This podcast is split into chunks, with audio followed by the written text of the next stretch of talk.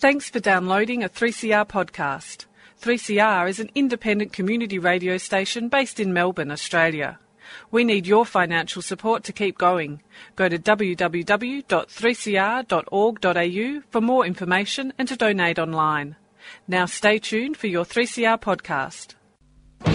Evil minds that plot destruction.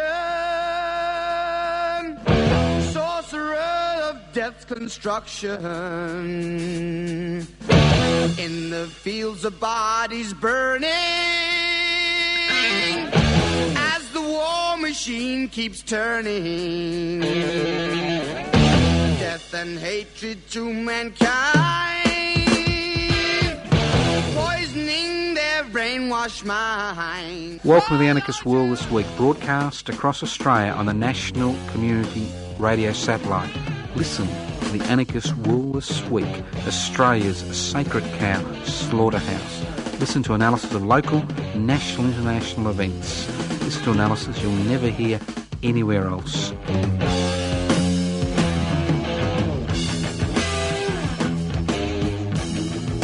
Welcome to the Anarchist World this week, broadcast across Australia on the Community Radio Network.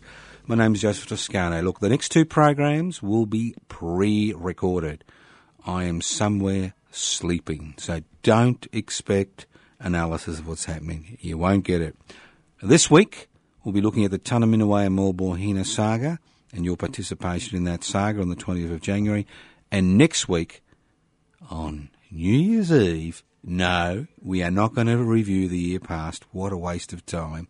Next week, we'll be looking at all the projects and plans we have in place for 2016.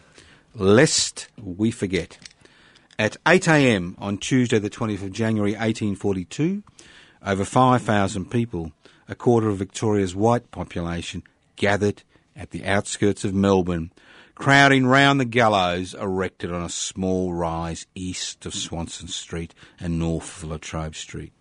The crowd, in a carnival mood, had come to see the public execution of and Maulboyheenner, the first two people executed in Victoria. What's in a name? Tunnerminnerwait, the son of Keegerhin Boyheenner, was born on Robbins Island in Tasmania in 1812. He is also known as Pive, Napoleon, Jack of Cape Grim, and Tunnerparraway. When he was born, European sealers had been hunting elephant seals and kangaroos on Robbins Island in northwest Tasmania for the last eight years. By the time he had turned 13, nearly all the elephant seals and kangaroos on the island had been wiped out. One year later, in 1813, the Tasmanian Land Company moved onto the Northwest Tribes land, establishing sheep stations at Circular Head and Cape Grim. On the 27th of November 1827, an Aboriginal came across sheep and several shepherds at Cape Grim. The meeting ended in disaster for the Northwest Tribes when one Aboriginal man was shot dead and one shepherd was wounded in the scuffle that developed when the shepherds attempted to entice the Aboriginal women into their huts. A few days later, the Aborigines drove a mob of sheep to their deaths over the cliffs at Victory Hill in revenge for the Aboriginal man's death. Six weeks later, the shepherds ambushed a group of Aborigines mutton birding, killing 30 men, women, and children. They threw their bodies over the same cliffs, giving Cape Grim its name. The Northwest tribes continued to suffer at the hands of the sealers and shepherds. Aboriginal men were shot on sight, women were kidnapped and taken to the sealers' camps on Kangaroo Island in southern Victoria, where they were forced into sexual servitude. Within five years of white colonisation, only 60 of the 500 members of the Northwest tribe had survived the onslaught. In June 1830, George Augustus Robinson, the chief protector of Aborigines in Tasmania, reached northwestern Tasmania. He was attempting to round up the remnants of the three tribes of Tasmania and resettle them on an island off the north coast to prevent them being exterminated. The only Aborigines in northwest Tasmania he came into contact with were six abducted women and one abducted man, an 18 year old youth who had been named Jack of Cape Grim. he forced the Sealers to give up the Northwest Tribe Aborigines by threatening to prosecute them for shooting their husbands. Robin persuaded the Aborigines to come with him, promising they'd be able to return to their tribal lands. Tunaminaway escaped from Robertson a few months after his initial capture because he realised that Robertson had no intention of returning him to Robbins Island. He was recaptured by Robertson soon after and became part of the group that accompanied Robertson in the search for the Big River people between October 1830 to January 1831. Tunaminaway developed a long and complex relationship with Robertson, and in October 1835 he accompanied him to Flinders Island. Robinson held Tunaminaway in high regard and spoke of him as an exceedingly willing and industrious young man who was stout and well made, of good temper, and performed his work equal to any white man. Smallboy Hina, Robert Smallboy, Jemmy, Timmy, Tinny, Ginny, Jimmy, Robert of Ben Lomond, and Bob were some of the European names Heena was known as. Heena came from one of the inland tribes that had lived on the Ben Lomond highlands. He came into contact with Robertson as a relatively young man, and in the early 1830 accompanied him, his party of white assistants, and the five survivors of the Bruny Island people, Wuraday, his two sons Peter and Davy Bruny, and two young girls, Dre and Paggery, on the difficult journey from the, along the west coast to help persuade the west coast guerrilla bands to lay down their arms and move to Flinders Island. Heena was also part of Governor Arthur's infamous Black Line campaign that was conducted later that year to drive Tasmanian Aborigines away from the settled areas. Heena joined the, the, the, dynamic leader of the Stony Creek tribe, Kanaha Alinga Umara, and Tunaminaway in October 1831 to find the Big River tribe and force them to join Robertson's group. In 1832, Smallboy Heena accompanied Robertson on his second foray down the west coast. In 1835, Robertson boasted the entire Tasmanian Aboriginal population had been removed to Flinders Island. He received a reward of a thousand pounds for his services to the government. The 33 year war between the European colonisers and the Tasmanian Aborigines was finally over. Over 10,000 Aborigines had lived in Tasmania when Europeans first colonised it in 1803. By 1835, less than 350 had survived the Holocaust. Three quarters of those who were transferred to Flinders Island died within two years. Only 89 Tasmanian Aborigines were left when Robertson decided to offer his services to the New South Wales government. The Tasmanian government, keen to see the back of the last Tasmanians, offered to bankroll his generous offer as long as he allowed to take all the Tasmanian Aborigines that had survived the European Holocaust to the mainland. Move them out! George Augustus Robertson had big plans for himself and his Aborigines. He never had any intention of returning the survivors of the 33 year Holocaust back to their tribal lands. Robertson wanted to use his domesticated Aborigines to civilise the mainland blacks. Even before John Batman set up his illegal settlement at Port Phillip Bay, the governor of Van Diemen's Land, Sir George Arthur, wrote on the 27th of September 1835 to the Colonial Office in England, informing them that Robertson was willing to take the Aborigines from Flinders Island to the newly established settlement at Portland Bay on the Australian mainland to open a friendly communication with the natives there. The Tasmanian authorities, keen to deport the last of the Tasmanian Aborigines, even offered to pay for their maintenance in New Holland. The New South Wales Authority strongly opposed the deportation of the Tasmanian Aborigines to the um, Australian mainland, although the British Colonial Office was in favour of the move.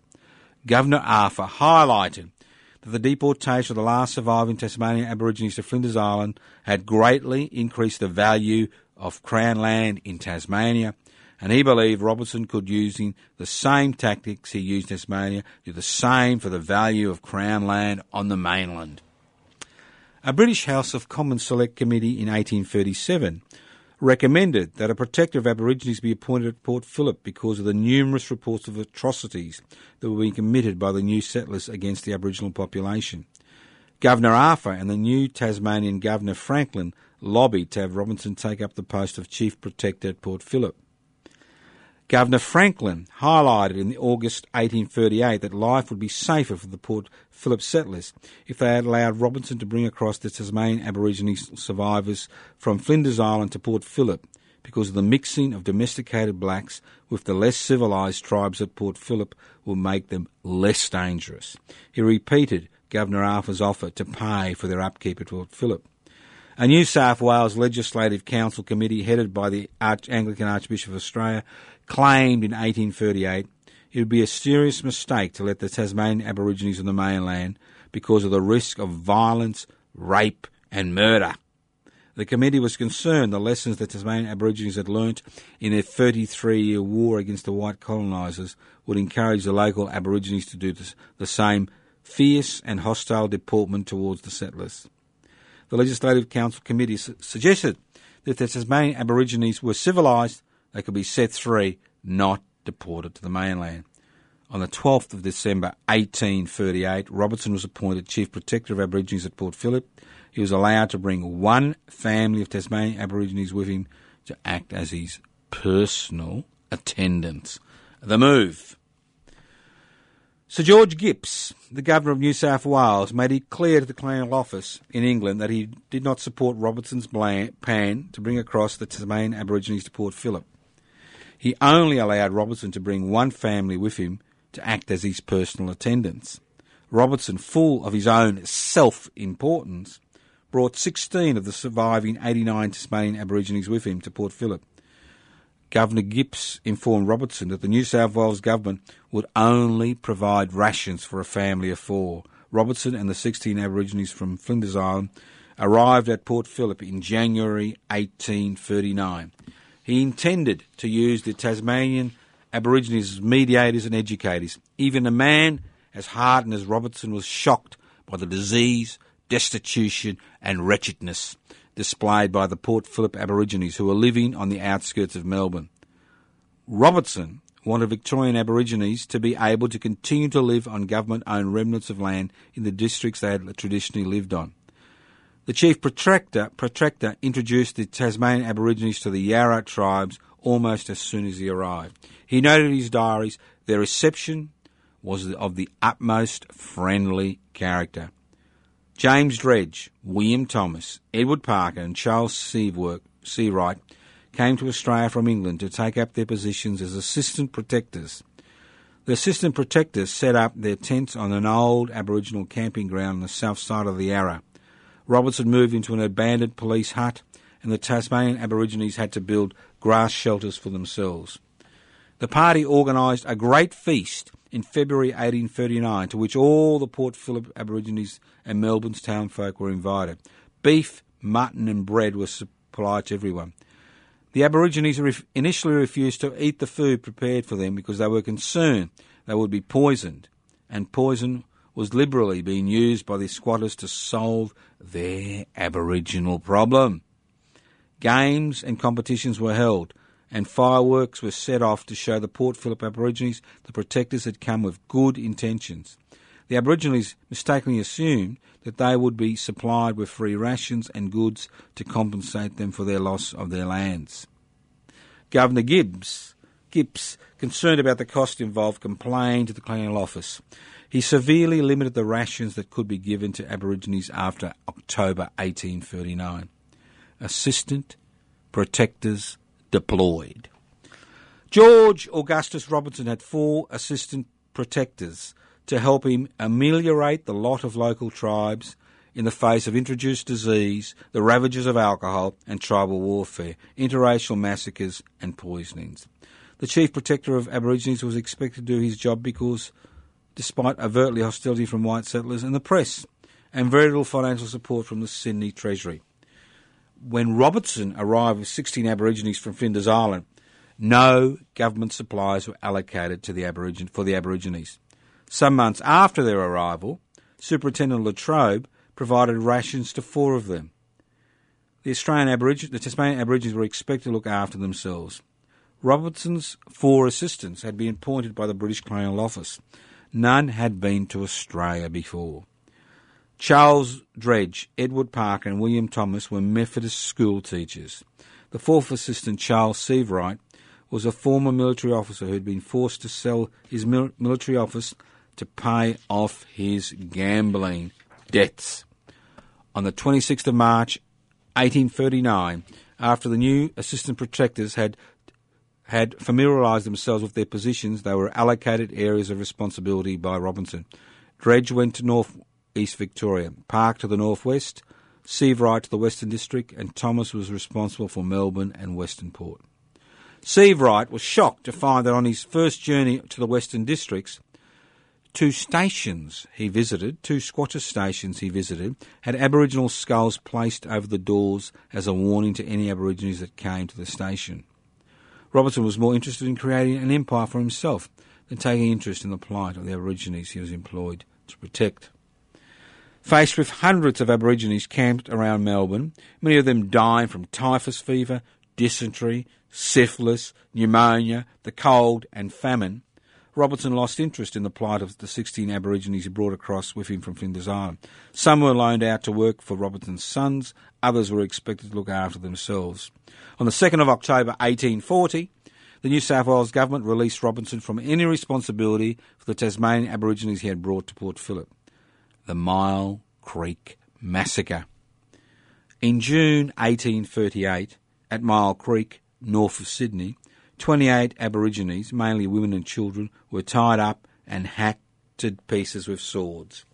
The dismembered bodies were partially burnt. Seven assigned convicts were brought to trial for the massacre.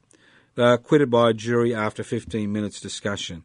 The Anti Slavery Society in England and the Aborigines Protection Society in London were disgusted by the massacre. The trial and the comments made by the jurors involved in that in the case. I look on the blacks as a set of monkeys, and the earlier they are exterminated from the face of the earth, the better.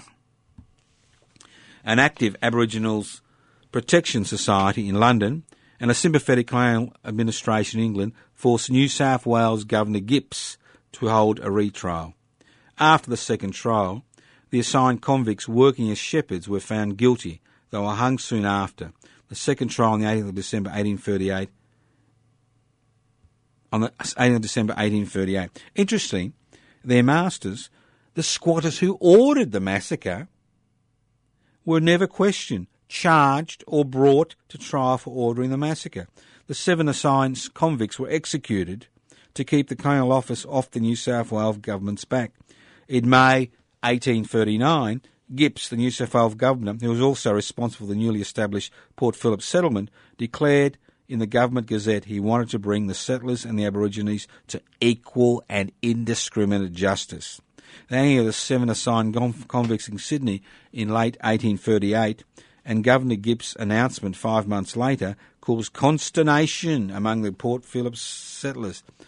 The Port Phillip press funded against pseudo philanthropists who didn't know what they were talking about. The open warfare that had been occurring between Aborigines and squatters in the Port Phillip region and the rest of Victoria became a secret, covert war of destruction almost overnight. Nobody talked about what was happening. Bodies of Aborigines with gunshot wounds were dismembered and burnt. Robinson's assistant protectors were shunned. William Thomas, the assistant protector for the Melbourne region, reported that the squatters and their shepherds were incensed about the Sydney hangings. Thomas reported that poisoning had become the favourite weapon of the coloniser, and the blacks stopped accepting f- flour, milk, and bread from the squatters because of their fear of poisoning. The local Aborigines now found themselves in an impossible situation, driven from their lands at the point of a gun, concerned about the very real possibility that the provisions that were being offered to them by squatters and assistant protectors alike could be poisoned, and unable to hunt and gather food on their traditional lands, many died of starvation. Those like Tullamarine and Gin who stole potatoes grown in South Yarra or killed sheep to survive, were treated as criminals. The lucky ones, like, Tun- like uh, Tullamarine and Gingin, were arrested. The unlucky ones were legally hunted down and slaughtered. To be forewarned is to be forearmed. The Van Diemen's Land's Aborigines were of little use to the Chief Protector Robinson. Morbohina and Walter Arthur were sent to assist white explorers to trek to South Australia. Worraday and a few of the older men were sent to work on Robinson's son's properties. He found the women hard to handle. They absconded on a number of occasions and had to be recaptured by Robinson. In August 1840, Superintendent Latrobe, concerned about Robinson's capacity to deal with the local Aborigines, asked the New South Wales Governor to relieve him of the responsibility for the Van Diemen's Land's natives. He was officially relieved of any responsibility for their care on the 2nd of October 1840. Left to their own devices, they tended to gravitate to the Western Port region, where Thomas, the Assistant Protector for the Melbourne region, had been sent to set up a blacks camp to distribute rations to encourage the hundreds of blacks that were camped around the settlement in Melbourne to move away from Melbourne. It is known that Isaac, one of the 16 Van Diemen's Land's blacks, was in early 1841 going round the Western Port region telling the settlers to arm themselves as five black fellows were coming down to cause mischief. On the pretence that they were going to join Thomas's camp, Tunnerminnerwait and Morbohina, Putirana, Truganini and Planobina, five of the original party of 16, vanished into the Western Port bush by August 1841. Planobina and, and Tunnerminnerwait, Planobina was Tunnerminnerwait's wife.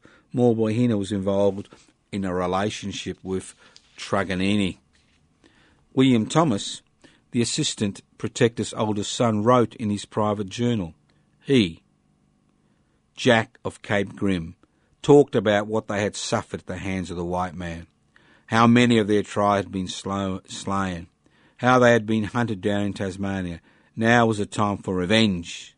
They were not cooped up in an island, Flinders. They had unlimited bush to roam over at their will. This little band of two men and three women were familiar with the white man's ways. They knew how to use firearms. They knew how to survive in the bush. It was since six years since Melbourne was formed. Over 8,000 white settlers lived in the new town. The local Aborigines had to a large degree been subdued and posed little threat to settlers in Melbourne. In October 1841, fear and trepidation swept through the town as the, as the exploits of the Tasmanian blacks became known. Many of the settlers had come to Melbourne from Tasmania they were, they were aghast, their old foes, the Tasmanian Aborigines, who were only defeated after a 33 year brutal and bitter struggle when Aborigines were legally shot on sight, were mounting a determined resistance to white settlement on the outskirts of Melbourne, in Dandenong and the Western Port region. From little things, big things grow. In 1840, the Dandenongs and the Western Port region were dense bush. The stations set up by the squatters were established in clearings they had hacked from the scrub. The Tasmanian Aborigines began their campaign in the Dandenong region. They robbed Mr. Horsfall, a squatter living in the Dandenongs, of his fowling piece. Walking up to 30 miles a day to evade capture, they robbed a number of other stations. They mainly stole firearms, sugar, flour, and tea. The firearms were collected they collected were much more than, than they could use themselves, considering they were trying to move quickly through the bush to evade capture. It is highly likely they were collecting firearms to distribute to the local Aborigines. It is recorded their first attack against the squatters was conducted with the help of local Aborigines. The Tasmanian Aborigines raided the hut of Mr. Watson, the overseer of a small open cut cliff face mine at Cape Paterson that had been established to provide coal for Melbourne. Following their normal practice, they sprayed, they spared the women in the hut, ordering them into the bush, stole guns and ammunition, and then set fire to the hut, ensuring that it couldn't be used by the squat settlers in the future. On one of the few occasions when they didn't get away without exchanging shots, the hut's overseer and his son-in-law, Walter Inman, began shooting at the party. The Aborigines fired back, wounding Walter in the leg. Walter Inman and Mr. Watson made their way to a squatter station for assistance. A party of seven whalers who were walking along the beach from their camp at Ladies Bay came across the deserted mining settlement. Soon after, shots were exchanged. Seeing some people a few hundred metres away in the bush who they fought with the miners, two of the whalers, William Cook and, and Yankee, went to the bush to investigate. Within five minutes of them leaving, two shots rang out. All out warfare. The Tasmanian Aborigines set up an ambush for Mr. Watson and his son in law, William Inman. The two whalers, William Cook and Yankee, stumbled into the ambush prepared for Watson and Inman. Cook dropped dead as a result of a gunshot wound through the ear. Yankee shot in the side was killed by a number of blows to the head. Samuel Evans, one of the whalers who was concerned about the missing men, organised the rest of the party to look for them.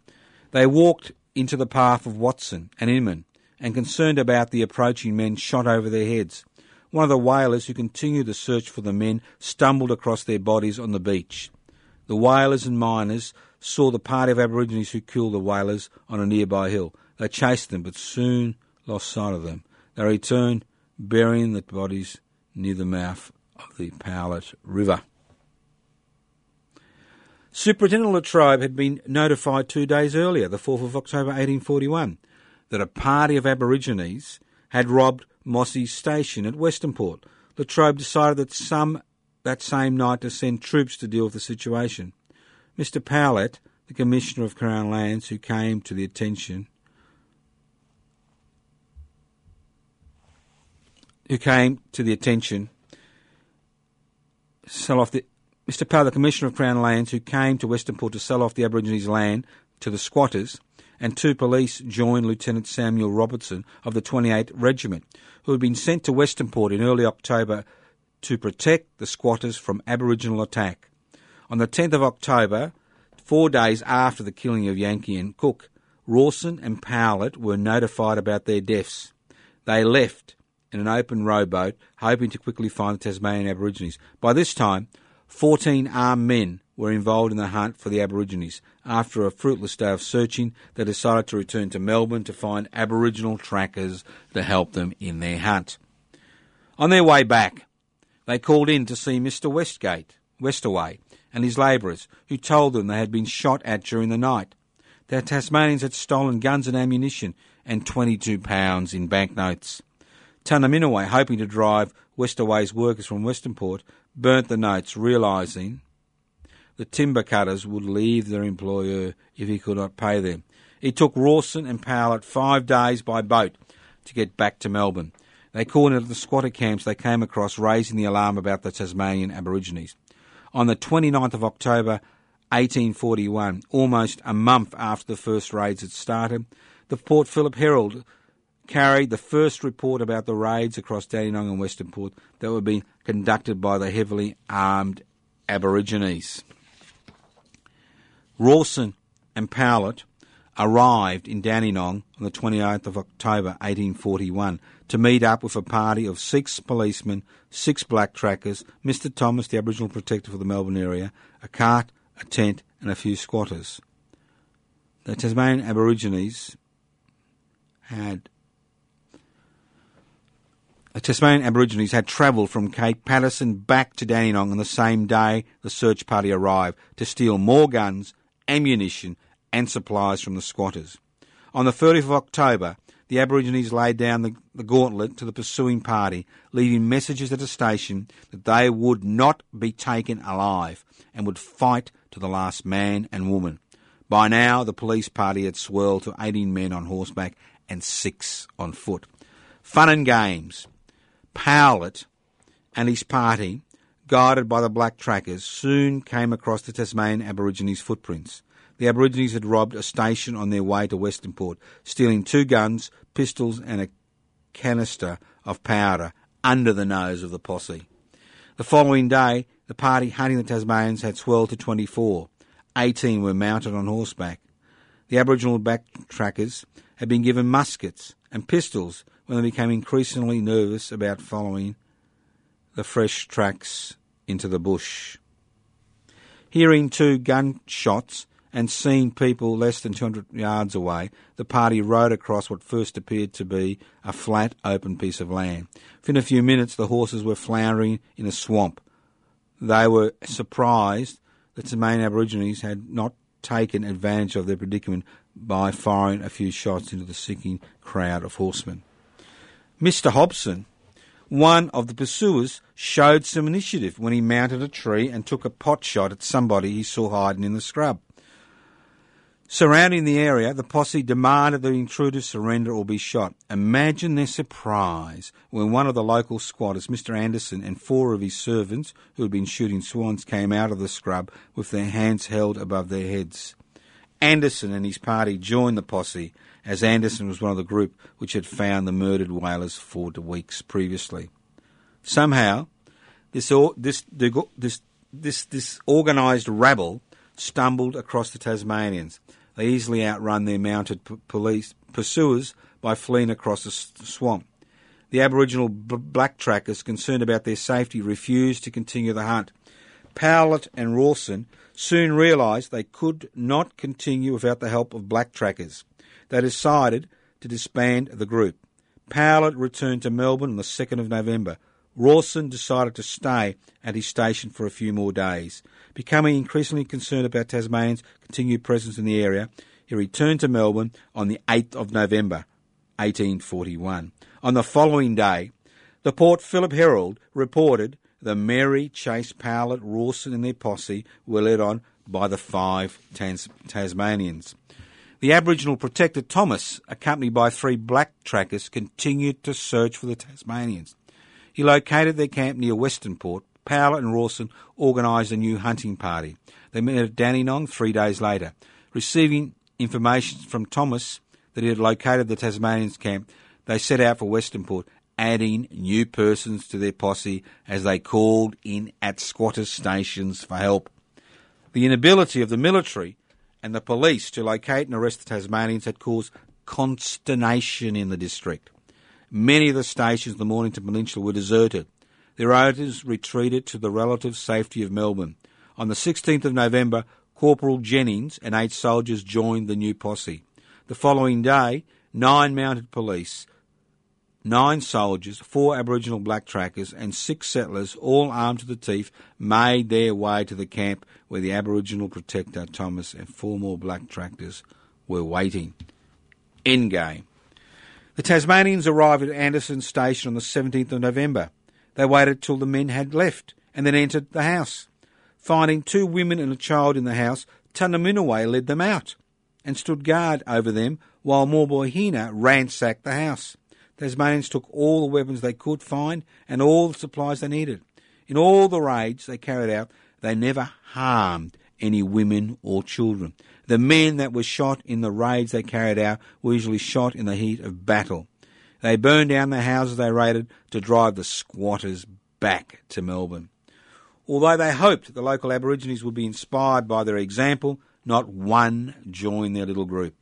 If it wasn't for the assistance of the Aboriginal black trackers, who became involved in the chase because they were promised they would receive guns and provisions for their help, it is highly unlikely the Tasmanians, survivors of bitter and brutal 30, 33 year war against the British in Tasmania, would ever have been captured. Ironically, the black trackers received a few trinkets and blankets for their troubles, although they had been allowed to carry guns during the chase. The following day, the pursuit party, which had now grown to 29 men on horseback, arrived at Anderson Station. They were confident that with the help of the black trackers they could soon overtake the two men and three women travelling on foot, who had caused consternation and panic among the squatters in the Dandenongs, Western Port, and the Mornington Peninsula. The following day, they were camped less than a mile from where the Tasmanians had set up their camp. That evening, William Thomas, the assistant protector, volunteered to, get, to negotiate with the Tasmanians. The rest of the party, believing the end of the chase was near, refused Thomas permission to negotiate. Soldiers, police, squatters, and black trackers woke up about 4 a.m. on Saturday, the 20th of November. They moved out in single file, armed to the teeth, hoping to end the Tasmanians' rebellion by daybreak. They walked about a mile through a lagoon and across sandhills until the Aboriginal trackers pointed out the smoke coming from the Tasmanians' fire that was less than 30 metres away. The party was standing on top of a sandhill that overlooked the camp that had been set up in the gully below. They advanced to within two metres of the campfire when all hell broke loose. The Tasmanians' dogs rushed at the posse. The Tasmanians tried to slip into the scrub amid a hail of bullets. Samuel Rawson, believing all the Tasmanians were dead, entered the camp. He found two of the women hiding under blankets. After putting handcuffs on them, he put a gun to their heads and forced them to call out to those in the scrub to surrender. A woman emerged from the bush covered in blood. She had sustained a superficial wound to her head, the only casualty from the 30 to 40 shots that were fired at the heads of the sleeping Aborigines. One of the men who tried to escape from the scrub was captured, while the other man, who had made his escape, decided to return when the women who had guns trained on their heads pleaded for him to return. The five freedom fighters were handcuffed and had chains put on their legs. While they quietly awaited their fate, the ravenous soldiers, black trackers, police and squatters made cakes from the 60 pounds of flour and sugar that Tasmanians had with them. The prisoners were marched through the bush and arrived in Melbourne six days later. They were taken before the police magistrate, Major St. John, who took evidence from 12 witnesses. He committed Tanamira Mormohina for the murder of William Cook and Yankee, and the three women, Putarana, Truganini, Planabina, as accessories before and after the fact. Judge Willis. The five resistant fighters were put on trial for the murders of the whalers on the 20th of December 1841 before Judge John Walpole Willis. In 1841, five years after the establishment of Melbourne, the first Supreme Court was housed in a temporary structure at the corner of King and Bourke Street. Judge Willis arrived at Port Phillip on the 19th of, on the 9th of March 1841. Before Willis' arrival, serious offenders who were committed for trial had to be sent with military and police escorts back to Sydney for trial. The expense involved in this undertaking gave Governor Sir George Gipps the excuse he needed to send Judge Willis, the most quarrelsome and difficult member of the New South Wales Supreme Court, to preside over the newly established Supreme Court at Port Phillip. To say Willis had a colourful past is an understatement. Judge Willis left many better, bitter memories in his wake. His first appointment to the court in Upper Canada in 1827 ended when, facing a revolt by the locals, he was removed by the British Colonial Office. Using his extensive contacts in England, he was able to obtain and hold onto an appointment on the British Guiana Court from 1831, despite being removed from the court in Upper Canada. His attempts to return to the British Guiana Court after 12 months sick leave in England were bitterly opposed by the shell-shocked citizens of their, that community. Instead, he was sent to sit on the Supreme Court in Sydney in New South Wales in 1837. When he arrived, true to form, he took an immediate dislike to the New South Wales Chief Justice Sir James Dowling. Judge Willis had a habit of sitting in the court when Dowling delivered his judgments, loudly explaining, Why does he not get his facts right? And did you hear the like? When the decision was made to open up a Supreme Court at Port Phillip, Governor Gipps took the opportunity to transfer the judge, who some people think cracked, to Melbourne.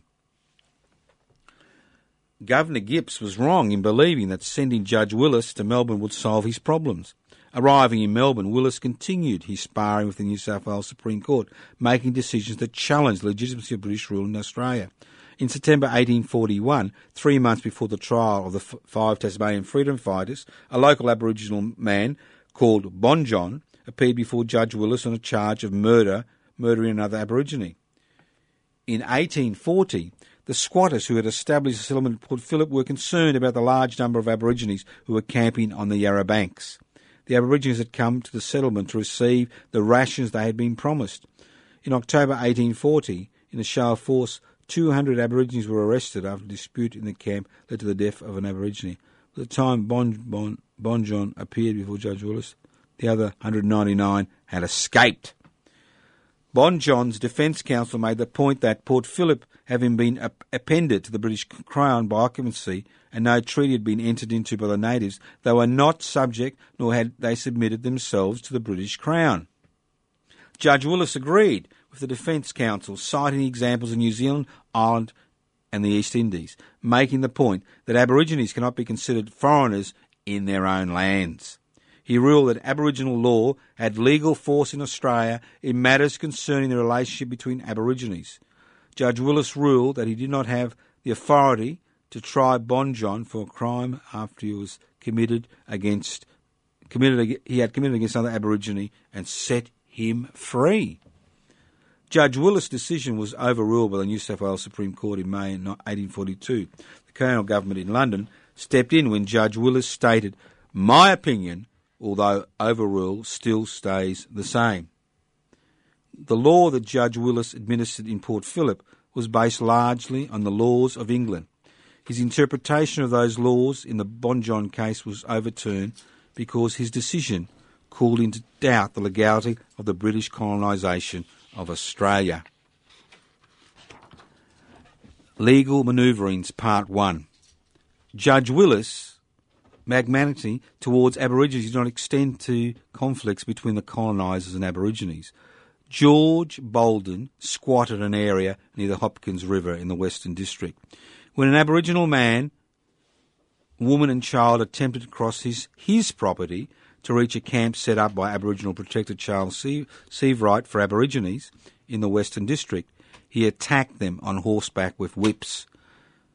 Tutkia, the Aboriginal man acting in self-defence, tried to pull Bolden off his horse. Bolden shot him in the stomach and beat the Aboriginal woman to death. The child escaped to Sievewright's Aboriginal camp. Charles Sievewright, sickened by what had happened, reported the matter to Superintendent Latrobe. Bolden was put on trial, but was acquitted on the direction of Judge Willis. The jury, unhappy with the Judge Willis decision, told Bolden he did not leave the court without a stain on his character. In his reasoning for the acquittal, Judge Willis stated there being no reservation in the grant, lease, or license from government in favour of the Aborigines, the possessor had also a right to turn off by all lawful means any person, whether white or black, who should trespass on his run. Superintendent Latrobe, shocked by Willis's judgment, asked Governor Gipps whether the legal principle established for the case was sound and incontrovertible.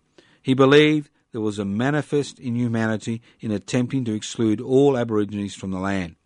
Latrobe was concerned that Willis's judgment meant the squatters would recommence massacring the Aboriginal population.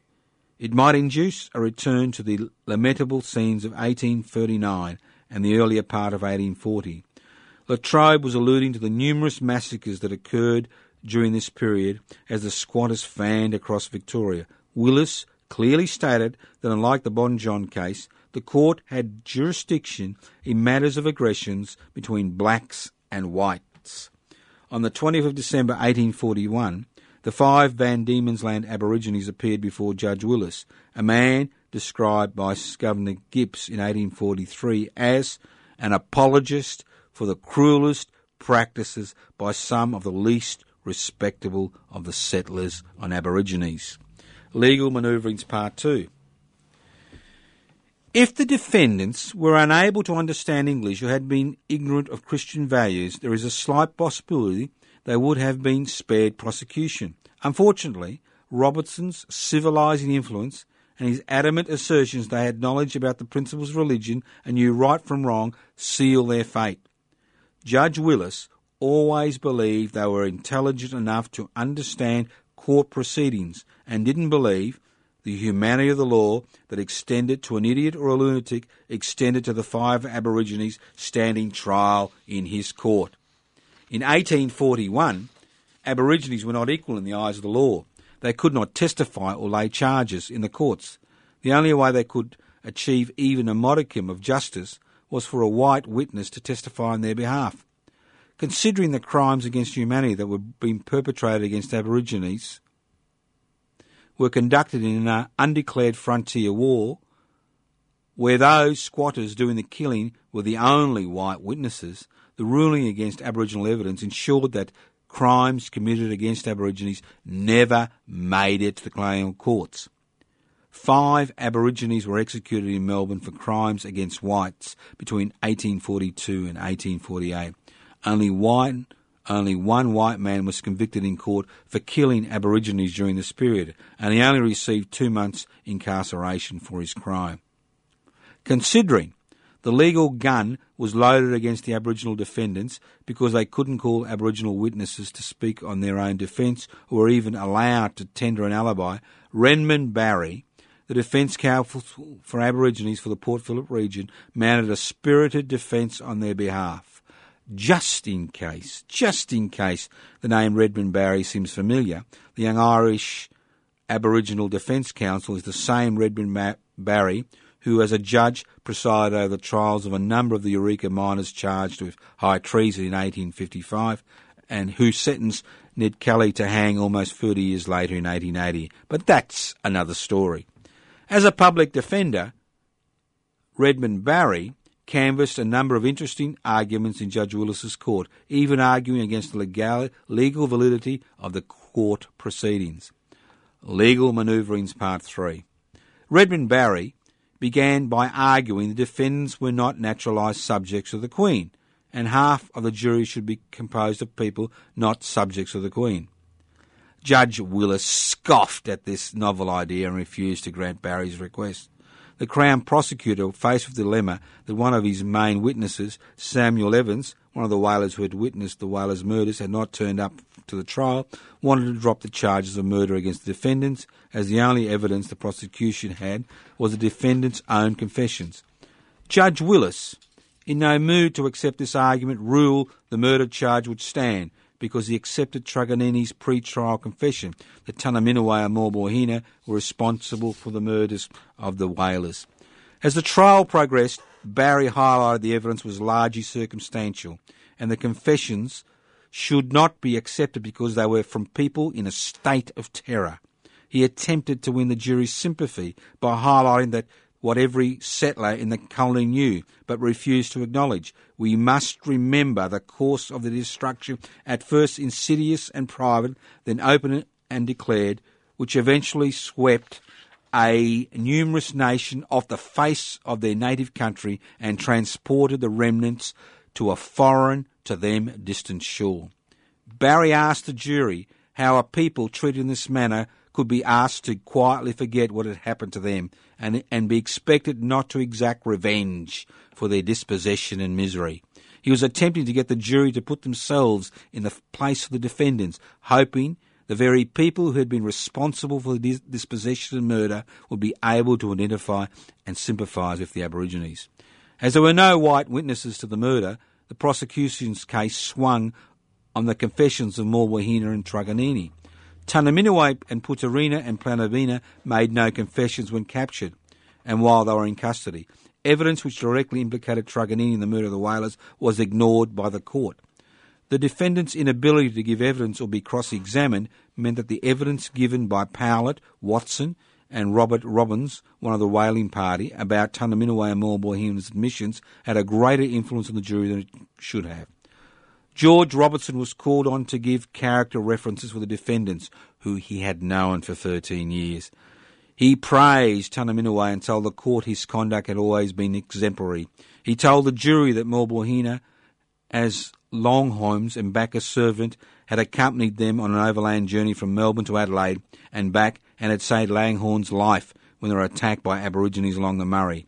Robinson told the jury that Truganini had saved his life in Tasmania and made the important observation I have never found these persons wanting in humanity. Robinson sealed the defendant's fate when he told the court the accused understood the principles of religion and knew right from wrong. The verdict. In his closing address, Barry highlighted the circumstantial nature of the evidence and the inappropriate manner by which the confessions were obtained. He pointed out that not one witness could identify any of the accused. Barry urged the jury to acquit the defendants of the crimes they were charged with. Late Monday night, on the 20th of December 1841, the jury came to the decision in just 30 minutes. They found Tunnerminnerwait and Maulboyheenner guilty of murder and acquitted Truganini, Putirana, and Planabina of all charges. The jury, moved by Barry's arguments, recommended mercy for the men on account of general good character and the peculiar circumstances under which they were placed. The next morning, the five were returned to court for sentencing. Judge Willis discharged the free Rimmer into Robinson's care and then addressed the accused. By the confessions of Bob Morbohina and the statements of Truganini, there can be no doubt of your guilt. The punishment that awaits you is not one of vengeance, but of terror. You will be taken to the place of execution and be hanged by the neck until dead. Architectural marble. The site chosen for the scaffold was a small rise northwest of the building that had been built to house the overflow from Melbourne's first jail, the Eastern Watch House. The jail had four wards, four sleeping cells, three solitary confinement cells. Tunnerminnerwait and Morbohina spent their last days in these quarters, hoping to cope with the cramped conditions, lack of sanitation, and the rats that shared the accommodation with them. On the eve of the execution, Morbohina refused his supper. Tunnerminnerwait, on the other hand, ate heartily and smoked his pipe with the utmost tranquillity. The next morning, Tuesday the 20th of January 1842, people began arriving at the gallows, trying to find the best spot to view the hangings. At 8 a.m., the prisoners emerged from the Eastern Watch House dressed entirely in white, including white calico caps. They were herded into a cart that, thank- thankfully, much to the spectators' annoyance, had, had cloths stretched around it to give the condemned men some privacy. Mounted and border police led the cart through the city to Gallows Hill. The Port Phillip Herald reported an immense crowd, between 4,000 and 5,000 people, the greater part of whom were women and children. From the laughing and merry faces which were assembled, the scene resembled more the appearance of a racecourse than a scene of death. The walls and body of the new goal jail were literally packed with spectators awaiting the awful scene as if they were a bull bait for a prize ring. Tunnerminnerwait calmly ascended the flimsy ladder. Morbohina was dragged up the ladder after Tunnerminnerwait had reached the scaffold. The crowd, seeing Morbohina shaking violently on the scaffold, went quiet. The executioner fixed the nooses, pulled down their nightcaps over their heads, and hurried down the ladder. As the preacher uttered the key words, in the midst of life we are in death, the executioner and his assistant pulled the rope.